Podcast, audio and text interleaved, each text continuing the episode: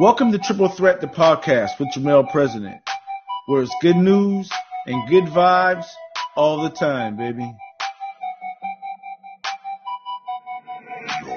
When we left Portugal to come play with you and your system, Jermel, it was the best thing for Shane because you you you pushed him to do other things outside his box.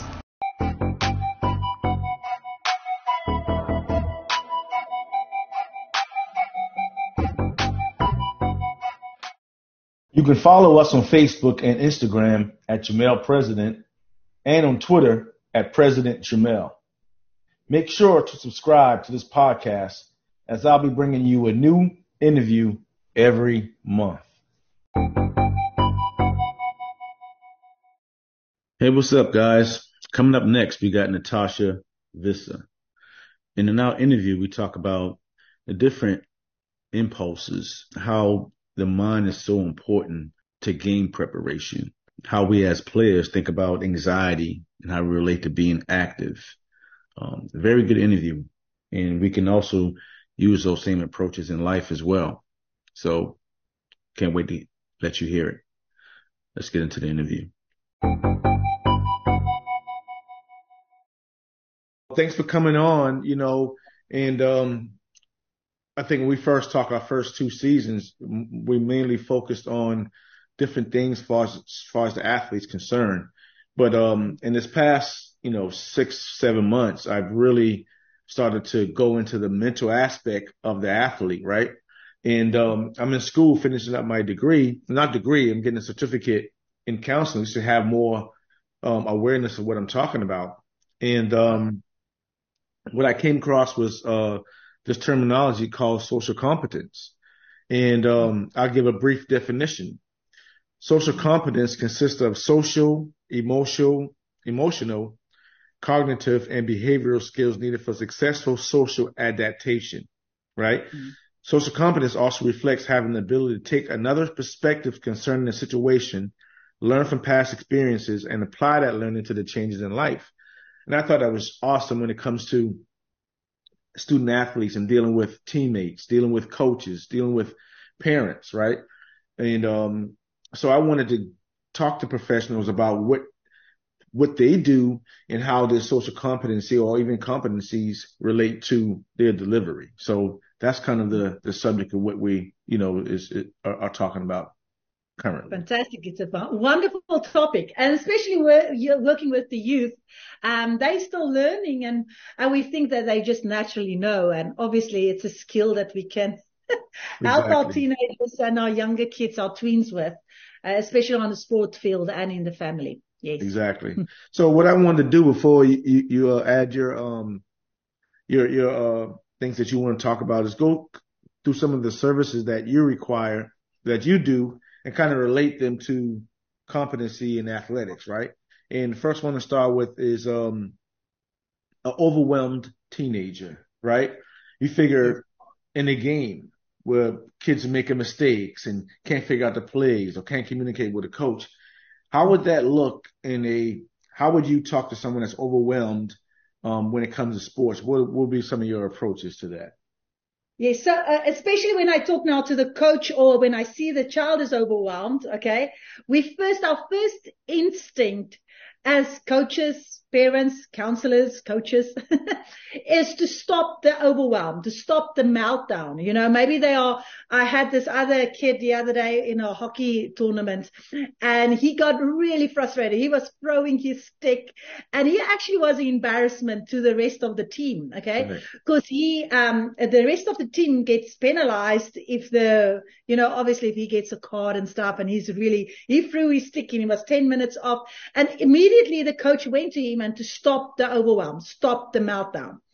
And actually on, at home especially, I would encourage parents is not to immediately start to think that we need to stop the overwhelm. All right. It's let's just let the child feel mm. uh, the emotion. All right. Because that is not the coachable moment when he is in mm. overwhelm. Mm. And um, I know it's maybe embarrassment and all of that, but he's not going to hear or she's not going to hear what you're saying. All right. Mm. So we want to actually give our kids and our teenagers tools to handle the overwhelm all right, in the moment. But actually, if they have the tools beforehand, they are better equipped in the moment. And right. what a better place to practice that when they are at home. Okay. Exactly. exactly. Yes. Or in the coaching, uh, when they are still in practice, you know, when the coach practice with them, you know, when somebody angers them or something like that. Okay. So normally I tell this story. Can I tell a story? Sure. This is how I sure. coach the kids. So I'm yeah. going to start with a story. Yeah. Uh, this is how I coach them. So we had a, a little Beetle uh, car. You know the um the Volkswagen Beetle. You guys yeah, know what that yeah, yeah. that old one, but the hippies drove. Yeah. All right. So we and my brother and sister and I, I was the I'm the middle child. Uh, we were dailies going to university um when I was young, and we would drive drive this little Beetle car to university and back. Right. Now this car was old, but it's a little red one. Uh, it was actually a lot of fun to drive it, but its um, fuel gauge didn't work. It got mm-hmm. stuck somewhere in the mm-hmm. middle and the light was always on. all right. And above all that, now you know, uh, Jamal, I'm, I'm in South Africa. So it's Africa weather. It's hot. Okay. Right. Um, and the heater of this car was on all the time. so as we were driving to university back, you can imagine it was a challenge. But let's talk about this fuel gauge. All right. Okay. So we counted to the university and back. We could drive three times. And after three times, we need to fill, uh, put in fuel. Otherwise, we get stuck next to the road. All right. Mm. So you can imagine I was in a state of anxiety all the time. I was the middle child and my younger brother, he was like a free spirit. He's an artist.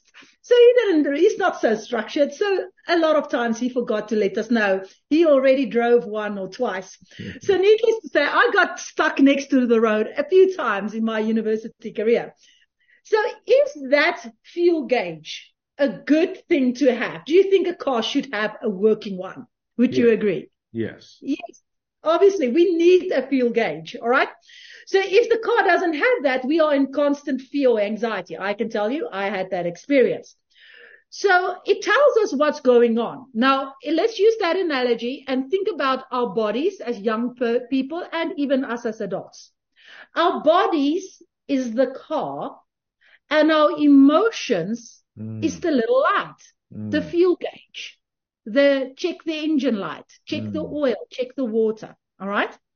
Now, what we tend to do, what I say with the, like I, just to confirm what I said, we just tend to stop the overwhelm is we want to stop the light from going on. Mm. And that doesn't really make sense because if we don't have a light, we don't know what's going on in the car. If we don't have that petrol or fuel light, I think you guys call it fuel, then, or if we just ignore it, tell it, just pull yourself together, be strong, focus mm. on the game. All right. It's like ignoring that light. And what happens then? If we ignore the light, we get stuck next to the road mm. or we get overwhelmed, that word, or a mental meltdown or an mm. angry outburst because we ignore the light and now we get stuck next to the road or whatever happens. Right. So when we teach our children how to, that that em, emotions is a helpful tool. It's a little light that tells us what is going on in my body? What's going on in the environment? And what does that tell me? So every emotion has a helpful purpose, mm. a very specific purpose. So if your fuel light goes on, what do you do? Do you go in a panic state? Do you drive up to, to the point where there's no fuel or do you go and put in some fuel immediately? What do you do? I would put in some fuel immediately. Immediately. Okay. Right. Just, then, just on, just on a natural response. Yeah. Is that a natural response? Okay. So you are in high alert, seeing where the fuel station, uh, how close is the nearest one. And then when you put in the fuel, do you focus on the light or the gauge or do you just go on driving? I think you forget about it and just go on driving. Yes. So the thing is we focus so much on the light, the emotion. Mm. We don't go into action and say, what is this emotion telling me? Go and put in fuel. Mm. So typically a depressed child, now I don't want to call diagnosable depression. Uh, let's just call it general sadness, right. not uh, mental disorder, depression or something like that. But let's say we are a little bit fearful for the moment of the game or we feel sad and overwhelmed and maybe something bad happened at, at home and now they need to play the game. Right. That emotion is telling us what action we need to take. Now, specifically sadness or uh, depression, but let's use it sadness rather. When a child feels sad, it actually tells us something is happening that's overwhelming. All right. And we need to stop and maybe grieve, stop and maybe focus on that before we just say ignore it and move on. Right. Anxiety is telling me perhaps something important is happening. All right. And I need to be alert. And that's a good thing, especially in a sporting environment. They need to be alert and, um, and want to be activated. John called it activated. Activated. Yes. That's I like that. Yeah. But if we are anxious and it becomes like a panic attack, that means we were not activated. That means we ignored the activation mm. and went and went and get stuck next to the road, like my analogy is sharing. Mm. So every emotion has a helpful purpose. So when we start stopping and saying, what does this emotion tell me? We can empower our children, not just to cope with the overwhelm. It's actually deal with what it is telling us, this emotion. And then the light goes off and then we can focus on the task at hand. Now let's talk about that kid that was so angry that was yeah. throwing Actually, what happened in this hockey game is the other team was extremely aggressive. And they actually, each time when they were in a, a place where they were a little bit offside from the ref, I don't know how they did it, but mm-hmm. anyway, there was a big kid and a small kid. It was a little bit of intimidation going on there.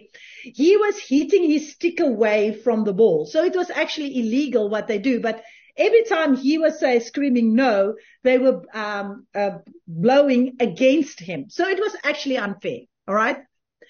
So and he got angry and angry, and the we taught our kids don't get angry on the field. They're going to blow against you. So he's holding it in. Mm.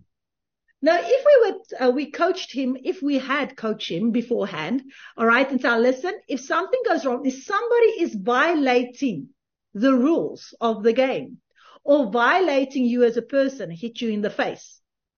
Anger is telling us somebody is go, coming into your space that is not correct. Mm-hmm. And anger is telling us, let's push them or not shove them or hit them, but let's put down a boundary and say, this is not okay. This is not the rules of the game.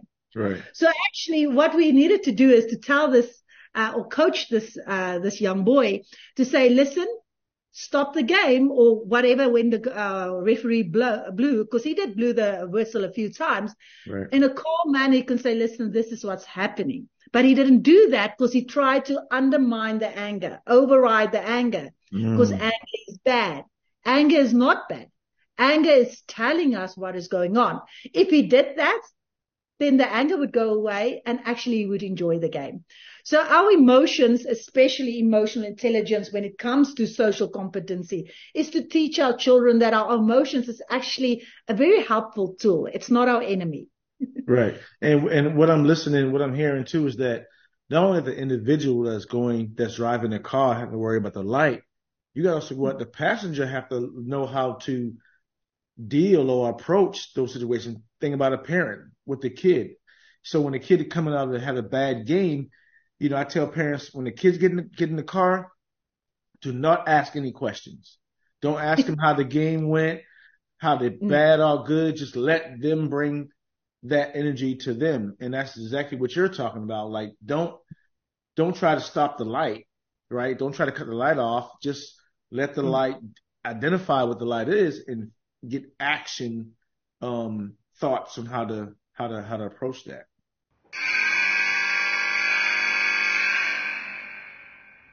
In this time out message, we got Chris Evans you know, I was I was a shooter and I really couldn't get by. I could handle it, but I not like you. I couldn't get by people.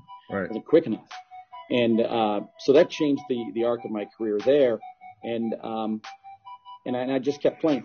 Some of us, Mel, uh, especially you know people with slow, weak people like me, uh, we end up coming into our own a little bit by the time we're 22, 23, mm. 24. It's almost mm. after college, mm. and, uh, and that's kind of when when I hit the, the apex of, of my talent, I think, and I ended up going over to Ireland and playing two seasons in Ireland and uh, and putting up 50 some games.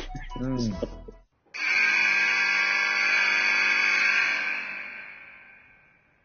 Now let's get back to the interview. Yes, and and what we tend to do, I had that exact same experience experience with my daughter. All right. And this is where us as parents can show our children emotional intelligence, how to cope in hard situations. All right. Because uh, it's not our place to make them feel better. That's what we want exactly. to do. Exactly. When they are overwhelmed, we want to stop the overwhelm. Mm. And that's not our job. All right. Our job is to be there for them in the gladness or in the pain. So, and maybe I can tell you the story because it's really personal. Yeah. Um, I've got two kids that's very uh, active in the sporting environment. Now, my daughter, she was really excited. It was a few years ago. It was her first hockey game and she was really excited to go and play. Now, as you know, with the stronger team, um, sometimes the people that play at the back in a strong team obviously don't touch uh, or don't, uh, are not part of the game so much because their team was strong. So my daughter's team was really strong against the other team and she was at the back. So she only touched the ball twice in that game. Mm. so she, she was really disappointing. So in 45 minutes touching the ball twice, I mean, that's disappointing. Right. So, we were getting in the car and she was crying. She yeah. was really upset. She said, I'm not playing this stupid game ever again. No. like a typical 10 year old. Anyway, so as we were driving, um, and I would give you actually, this is another t- uh, tool that I will give you for your toolbox. But before I go there, as we were driving, I was first just being there. I was quiet and I was just sitting there with her and didn't try to cheer her up because that's what we, like you say, the passionate. We want to cheer them up, make them feel better. That's not so bad. Okay. So she was sitting and crying and I gave her a little while and then suddenly she started laughing and I thought, oh my goodness, there's something wrong with my daughter. Mm. now she used one of the tools that I coached her on because I am a coach. I coached her on the gratitude exercise. Okay. And every parent that's here listening and coach, we want the gratitude exercise to be a natural part of our lives. Okay. Mm. But what we do is we tend to, when I ask you, um, what are you grateful for? What would you typically say? Life, um, my family, um, your you know, house. Health. Yeah, exactly. Oh, or something. Maybe if the team has won, you would say, I'm so grateful the team has won. All right. right. We tend to be grateful for the things that we already have. Mm. Okay. But that's not truly gratitude. Mm. We need to learn how to be grateful in hard things. What can we be grateful for if we have lost the game? All right. Mm. What can we be grateful for in that? So what we do is we like peeling back an onion. We open up the problem and find something in the problem to be grateful for. Mm. So I taught this to my kids. So how we play the game is when we are at dinner table every night, we would share our high and low know, what was good about the day, what was bad about the day, and then find something to be thankful for, grateful for in the bad thing. All right. Mm. So she got a lot of practice in that. So, um, we were driving and as I said, she started laughing and I didn't realize, but she used one of the tools that I taught her as an emotional intelligent little girl. And she struggled with, she only touched the ball twice in that game. And when she touch the ball or play the ball twice. Because you know what? The goalie didn't even get to touch the ball once. Mm. mm. Now, it took a while to get there. Now, the poor goalie, I feel bad for her. but it's uh, without me um, trying to make her feel better. I taught her uh, skills and gave her tools to be grateful even in the pain. Now, you are a coach and you know when we are struggling with our kids, when it's sports uh, or whatever activity they are busy with, it's in the hard things that we learn to improve. Exactly. It's in push-ups that gives us pain. It's in that dri- dribbles that we do over and over and over again. That's where we learn. We learn in the pain. We don't learn in the really when we. Right. Okay. Right. So that needs to be a second nature or a second part of our lives to teach our children these types of skills so that when they are overwhelmed, in that overwhelmed, we are with them and then they can go and find the skills that we taught them in other days where they are all there and present to use that. Okay. So, and it takes some effort and time for parents and coaches to help our kids get there. That's, that's yeah, you're right. That's that's a great that's great um wisdom. And I just had to talk to one of my players. He's not really that athletic, and he was telling his his mom that, hey, look, um, I don't know if I want to do this because I, I suck at this. So I said, well, let me talk to him for a second. So I I gave him kind of the the gratitude effect, or what you want to call it. And I'm surprised that I be doing these things, but it ain't, I don't have no terminology to match to it. And I'm glad that you're helping me, helping me with that. But I told him, I said, some kids grow, some kids go from two to five in six months. Some kids go mm-hmm. from two to five in eight months. But guess what? You still went two to five. And he was like, Oh, yeah. You know, mm-hmm. so don't, don't measure, don't compare your growth you know, success of someone else, your your growth success is yours. So I had to have him identify that and see where the, you know, what he's being grateful for about in the times of of pain. He thought it wasn't he wasn't doing as well. He is really doing a great job. He's re- and it's how our kids compare themselves. Um, my personal coach, Dr. Paul, he uh, always say, compare to what? For us, uh, say for example, for uh, 11 grader, all right? Or, or let- let's go a little bit younger, a sixth grader.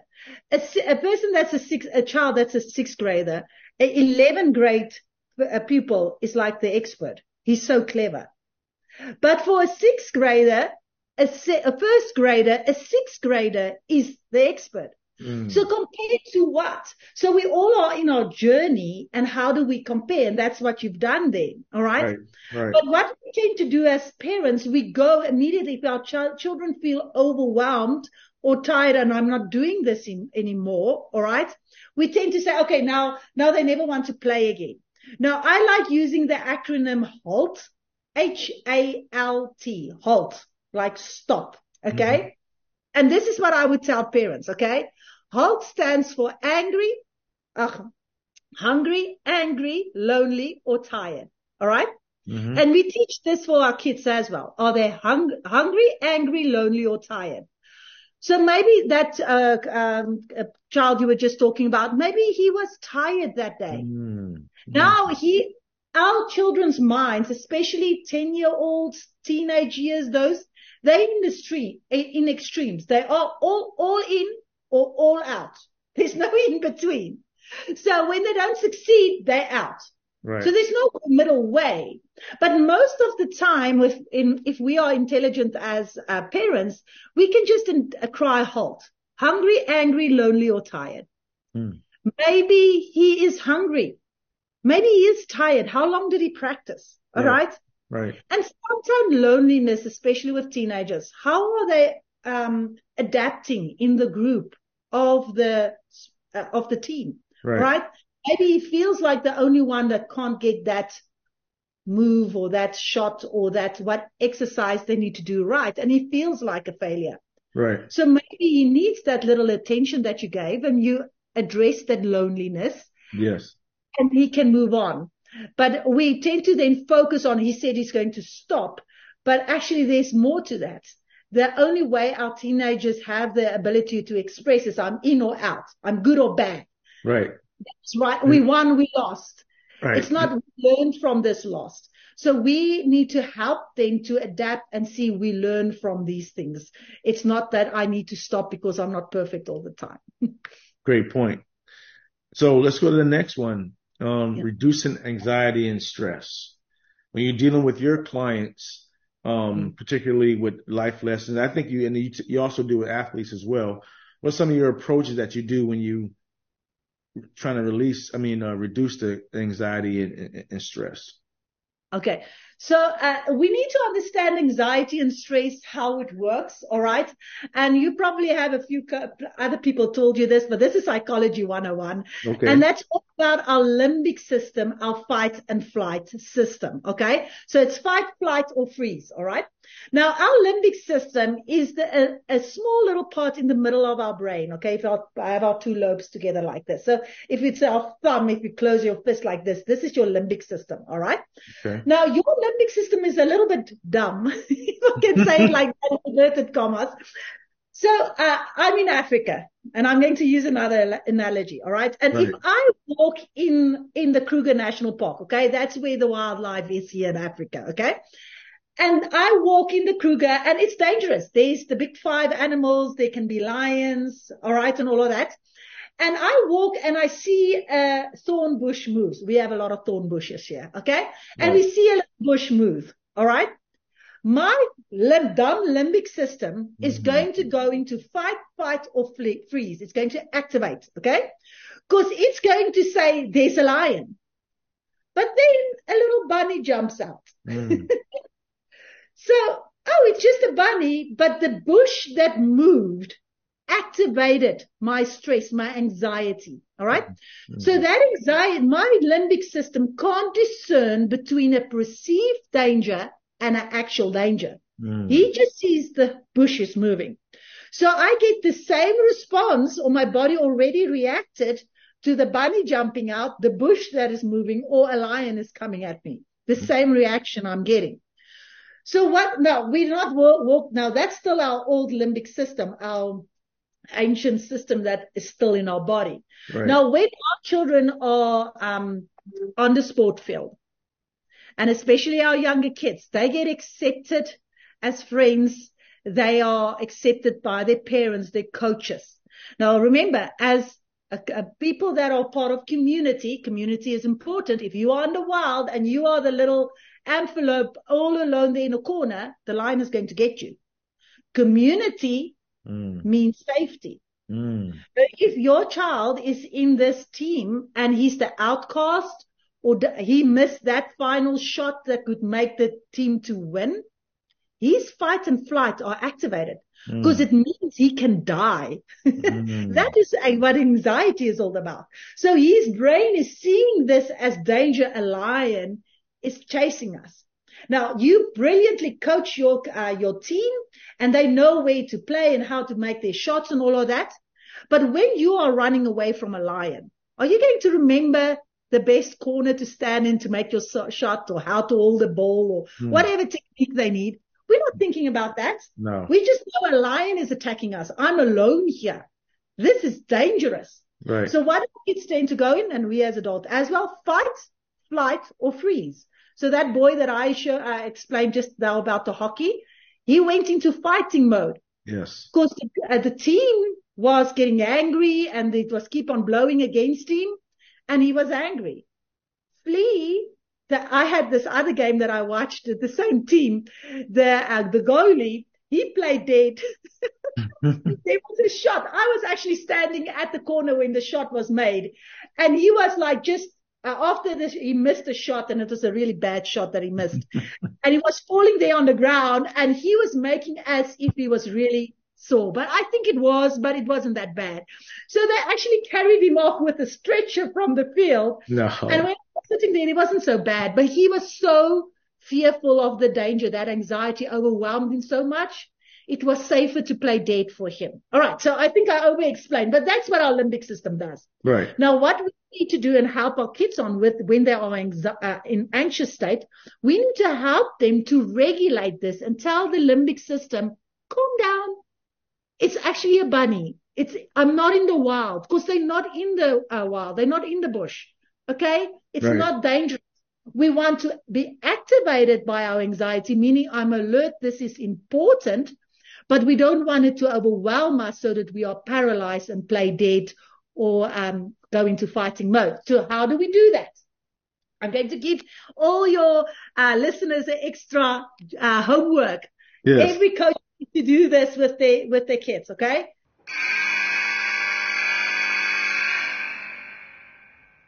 This is Happy Bird, Michael Bird's mom.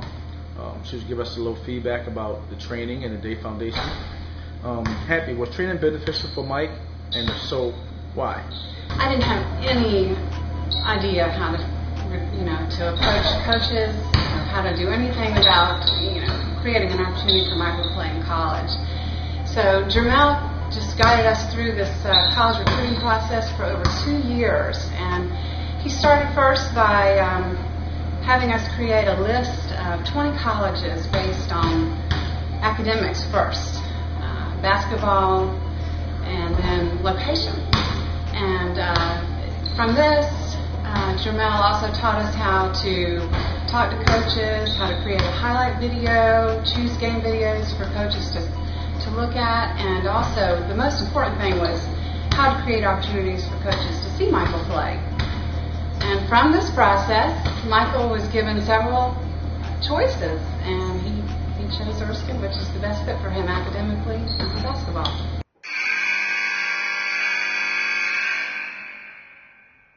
Now let's get back to the interview. I call it three times three lazy eight, three, three, eight. Okay. So every day you're going to do three breathing exercises three times a day and it's going to be in a lazy eight. So imagine an eight lying on its side, a lazy eight. Mm-hmm. So we start in the middle of our, uh, of the eight and we're going to breathe in through our nose, making our chest full of air, stop in the middle, hold for four seconds or five, and then breathe out, closing the other side of the circle slowly through the mouth, compressed air. All right? Mhm. That's one. So can you see three lazy eights in Mhm. the morning, in the evening, in the afternoon. All right. Three times a day. What does this, what does this do? It, it helps our limbic system to calm down. Mhm. Okay. Mm. So our brain is a muscle, the same like our calves or any other muscle in our body. All right. Now, how do you exercise your tummy muscles or your thighs, squats and all of that? You Now, if your team is going to go and play, you're going to tell them every day we do 10 push-ups or squats or whatever exercise they need for their um, game. All right. But on game day, you're not going to tell them to do squats no. whatever. On game day, they are ready. They exercise their squats. Now, this is the same with our brain. Having our brain exercise our muscle 3 Mm. times a day, three lazy eights every day, we teach our limbic system, our muscle to be strong. Mm. So on game day, we don't go into anxiety or panic state.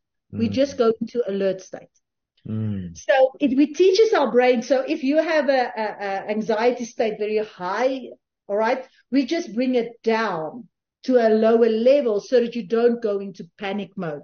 We actually go in activation and focus mode. We underestimate how important this is because we need to tell our brain that we are not in danger. And the only way to do that, okay, is to train our brain. So we won't do that only. So a lot of people would say, okay, breathe now. It's okay. Breathe now. Yes, maybe we need some stretches, stretches when we are warming up for the game with breathing, but we need to have a healthy mind all through the time as we exercise. So I would really encourage parents, um, teachers, coaches, everybody to help our teenagers and ourselves to calm that limbic system down. And there again, you identified what we call is butterflies, right? Yes. The gut when you're thinking about this game and oh, you go in a game and you see this team and they're like 6'10, 6'8, 6'7. You're like, oh my gosh, they're so big. Or you miss your first shot. Yeah, all that goes into the preparation and the mental state because if you don't redirect those thought processes, you're going to be negatively negatively thinking through the whole game, and it's hard to really reset that mental um, those mental thought processes. Yes, and think now, now when they miss that shot, their fight and flight is activated. Mm. And then they go into that negative mindset. And we all know talking negative in that moment, we're not visualizing that goal, that shot, whatever we need to do. So, uh, when we then breathe in that moment, we immediately bring it down, that anxiety state. All right. So we need to make a, a distinction between panic and alertness. So we don't want to go into panic state, but we do want to be alert. So I always tell the kids that I work with, when you have that butterflies, it just shows you this is important for you. Okay. I, this is important. If a child goes on, ah, I don't care. I don't mind. I don't stress. I mean, is that, is the game then important? Is it just mm. another thing to do? Right. Is this right. something that you love doing? It's important. Your and we shouldn't, shouldn't underestimate it. The kids should love the sport. They should enjoy doing it. It should be something that's important for them. And that's why the butterflies need to activate us. But mm. if it takes us into panic, we went into went too far. All right. Mm. And then that normally that is based on what the coach is saying or the parents are saying, or then I won't be part of the team. The team will throw me out then we go into fight and flight, and that's dangerous. So can you see how that all works with our social yeah, definitely. Definitely. And our fight and flight is key to social socially, and especially for teenagers and younger kids, between years, that 10 year olds. It's really important for them to be accepted by their teammates. Right. And it will definitely affect their performance if they feel they are not part of the team. So it's a, a good right. exercise to do. and you made a good, you, you, you call a, a terminology out where you said, um, well, terminologies are very important because when John was talking to my son, he asked him, when you afraid in the game, when you, when you afraid someone's going to physically hurt you, are you mm-hmm. afraid of making the mistakes? So having him separate those terminology of being afraid was a game mm-hmm. changer, right? Because yes. he, he, you know, he was just in the state of being afraid, but he didn't know, he didn't separate physical harm versus uh uh turnovers or missing a bad shot. Having that mm-hmm. separation was a huge adjustment for for the mindset for the mindset. Yes, it's so important. And it's um, important to understand the child's psyche as well. And I believe you as coaches, uh, we need to understand all the dynamics of our children, how they see and perceive the world and how they interact with the other, uh, uh, with their peers. All right.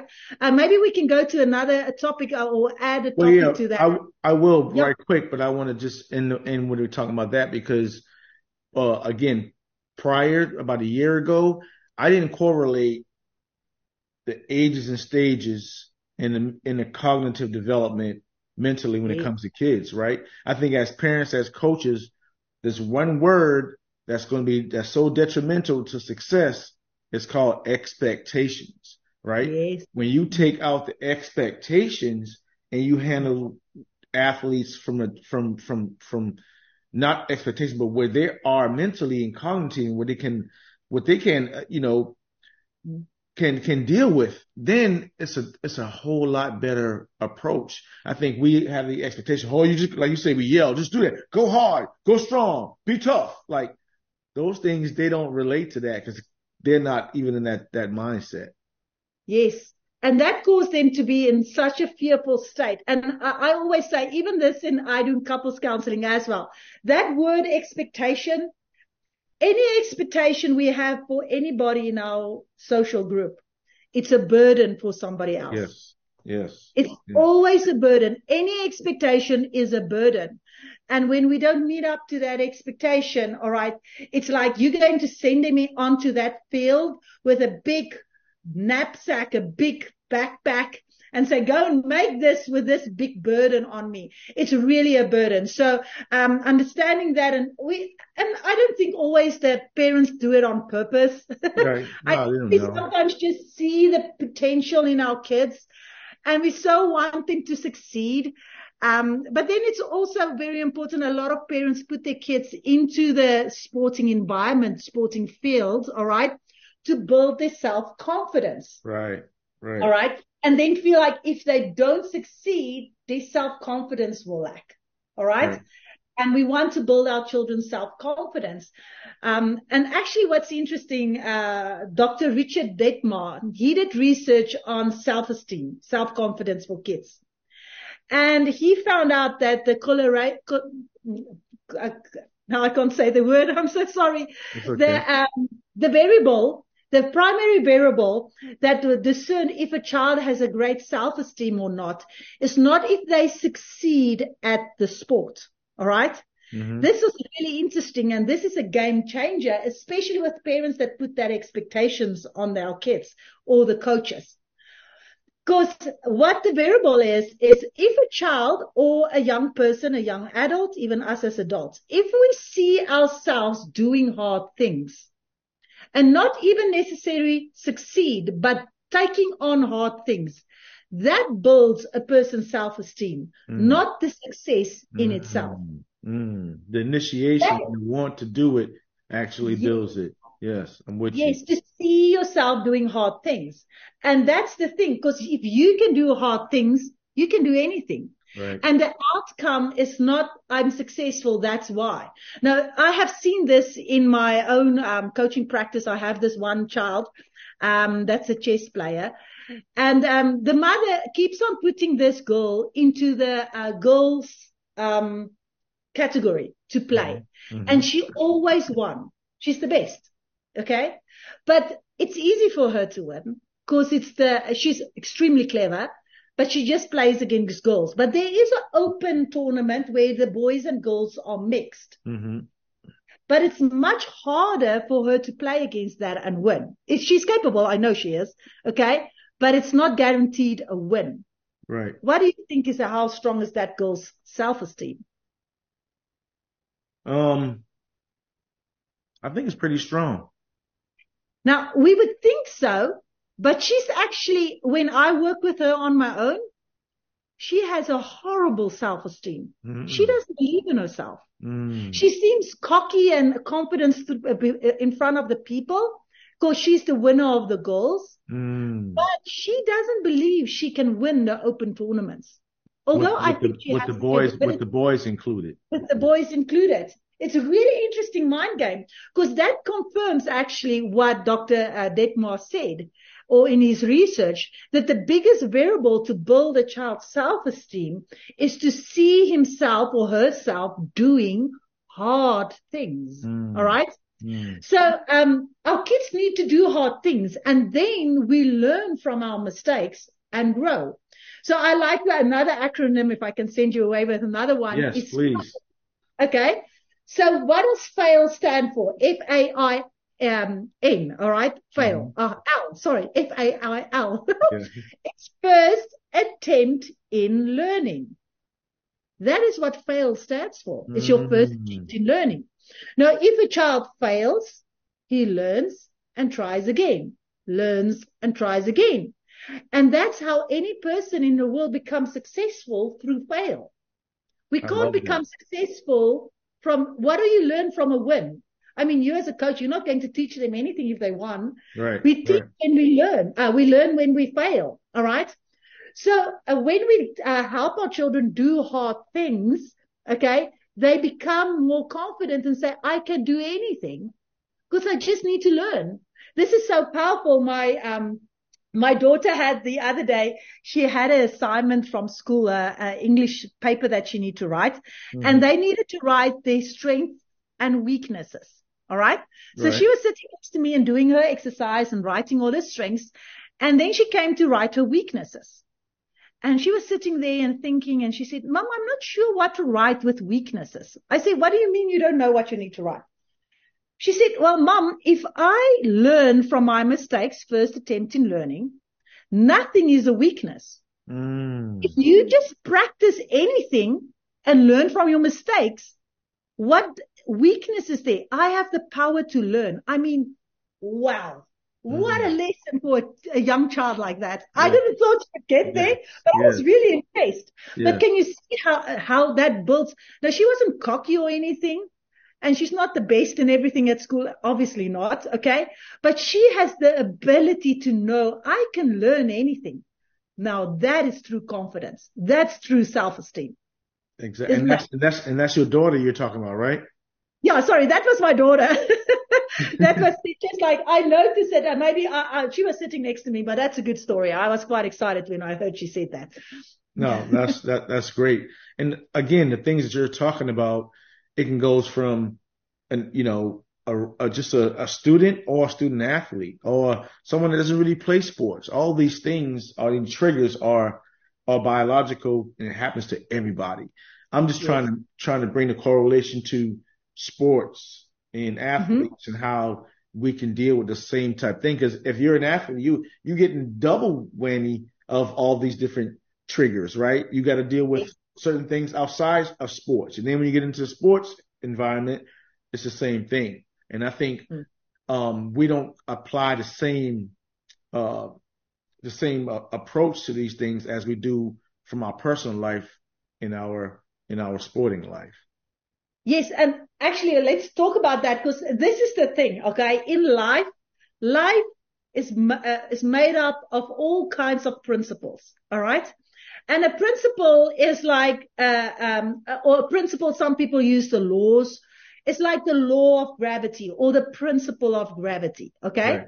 Right. A principle, the principle of gravity states if, um, anyway, if I climb on the roof, if I climb in a tree or whatever I do, gravity is always on. It's not like I wonder if it's on. That's a principle. All right. Mm. If I understand the principle of gravity, I can make it and gravity and all the other physics behind getting an airplane in the air. I can make an airplane fly, airplane fly, even though there's gravity. Okay. Now, like I said, a principle is always on. Now, like any sporting, like anxiety, we just talk, it's, um, all these different principles of hard work, learning from failure, self-esteem. That can we, we can apply that in all areas of life, like life, the same as gravity. It's always on. If we can apply it in one area of life, we're going to apply it in another area of life because it's a principle. Right. Now, a child that does sports, and that's why I love people and kids doing sports, and some kids do culture things as well, like playing piano and stuff. That's the same thing. It's a principle, maybe not on the roof, but maybe now in a tree, okay, in culture, uh, maybe in choir or whatever. We'll teach our children discipline and principles that they can apply in all areas of life. Okay. So if they have self-esteem, like my daughter uh, writing the essay in schoolwork, she can also apply that in sports. She can also apply that in her relationships. And all of that helps us raise kids to be social competent, to be sociable, adaptable, because Mm. the principles apply in all our areas in life. I just think sport is actually the place where it's in your face, the principle. Exactly. Exactly. So one principle is like the principle hard, easy, easy, hard. You know that principle. Can I explain that principle? I love coaching please. that to our, Please. especially to sport, uh, sporting kids. This is my favorite principle. All right. Okay. So the principle is hard, easy, easy, hard. It states if I choose easy now, things would be hard later. hmm If I choose hard now, things will be easier later. Mm. Now, I always invite my kids that I work with to come and test. Is it really a principle? Does it apply in all areas of life? Let's check.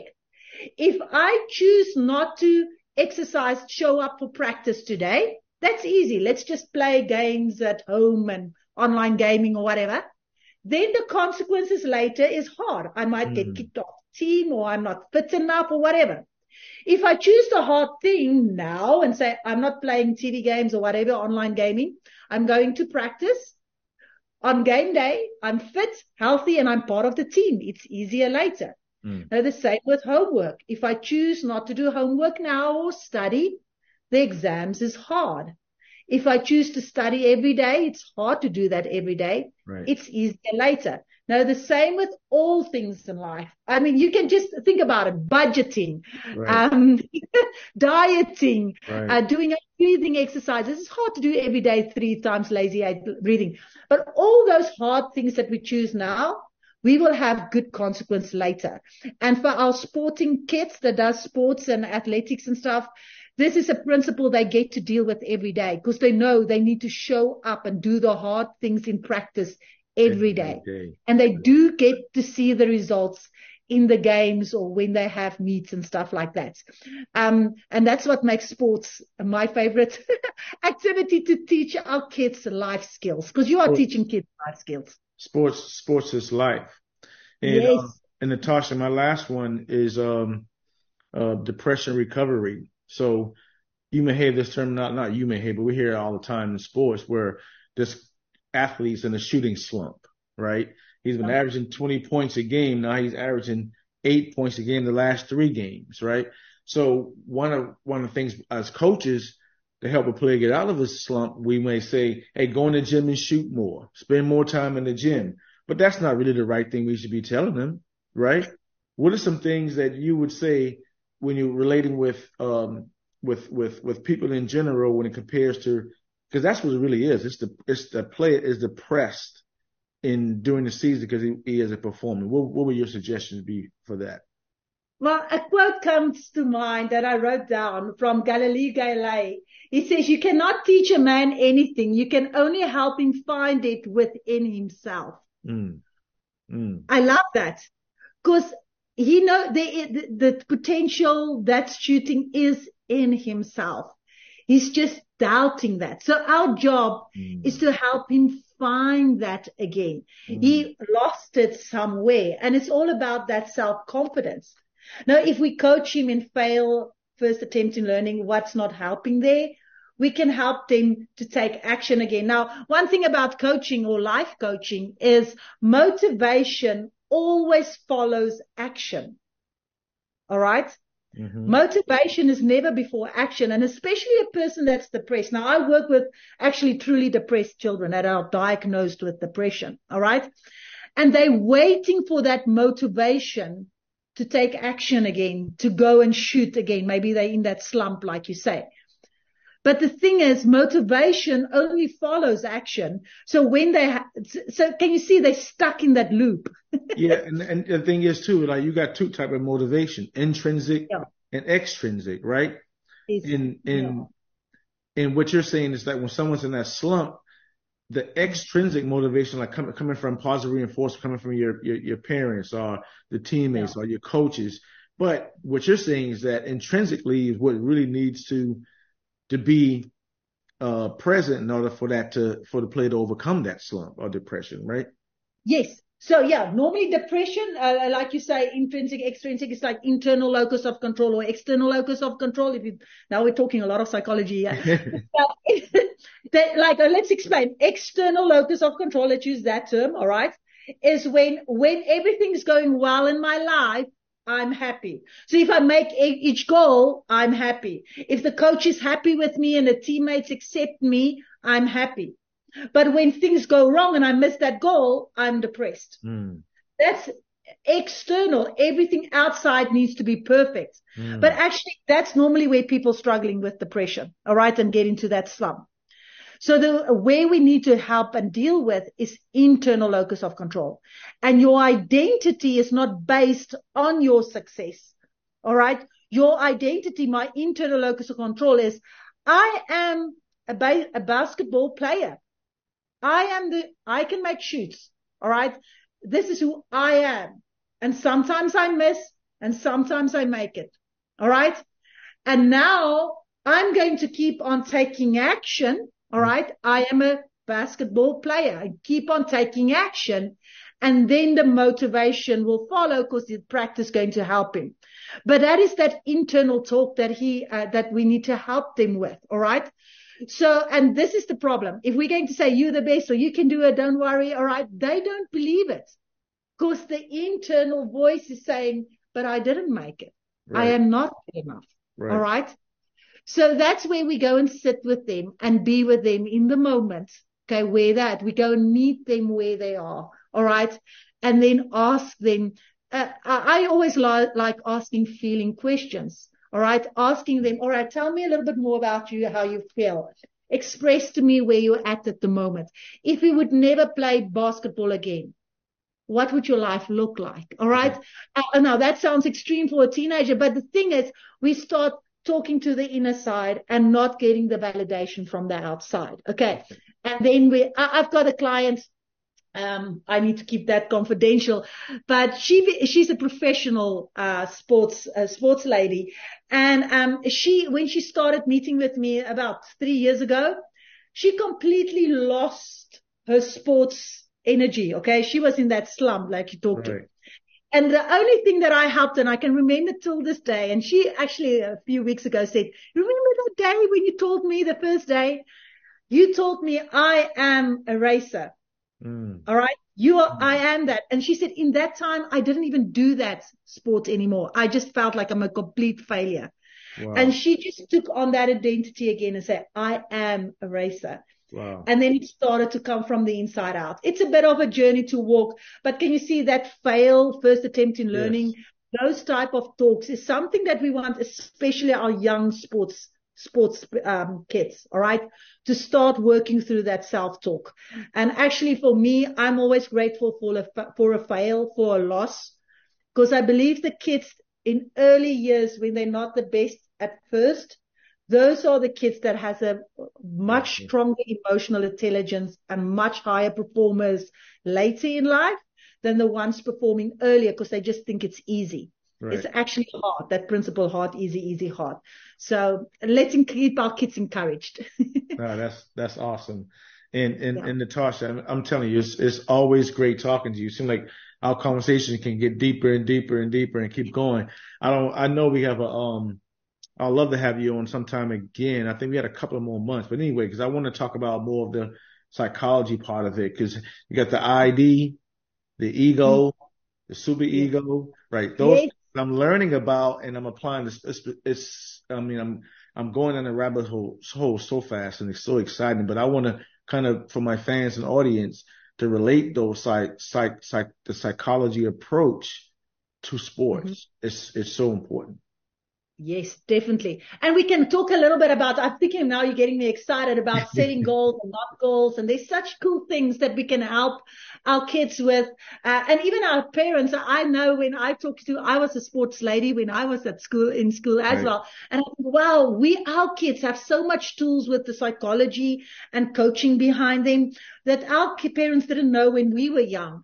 And right. we can actually help our kids uh, so much more powerfully into succeed in all areas in life and be well rounded in their relationships, in the professional working environment one day and as an athlete in all areas of life when we help them with the psychology behind their sporting activities as well.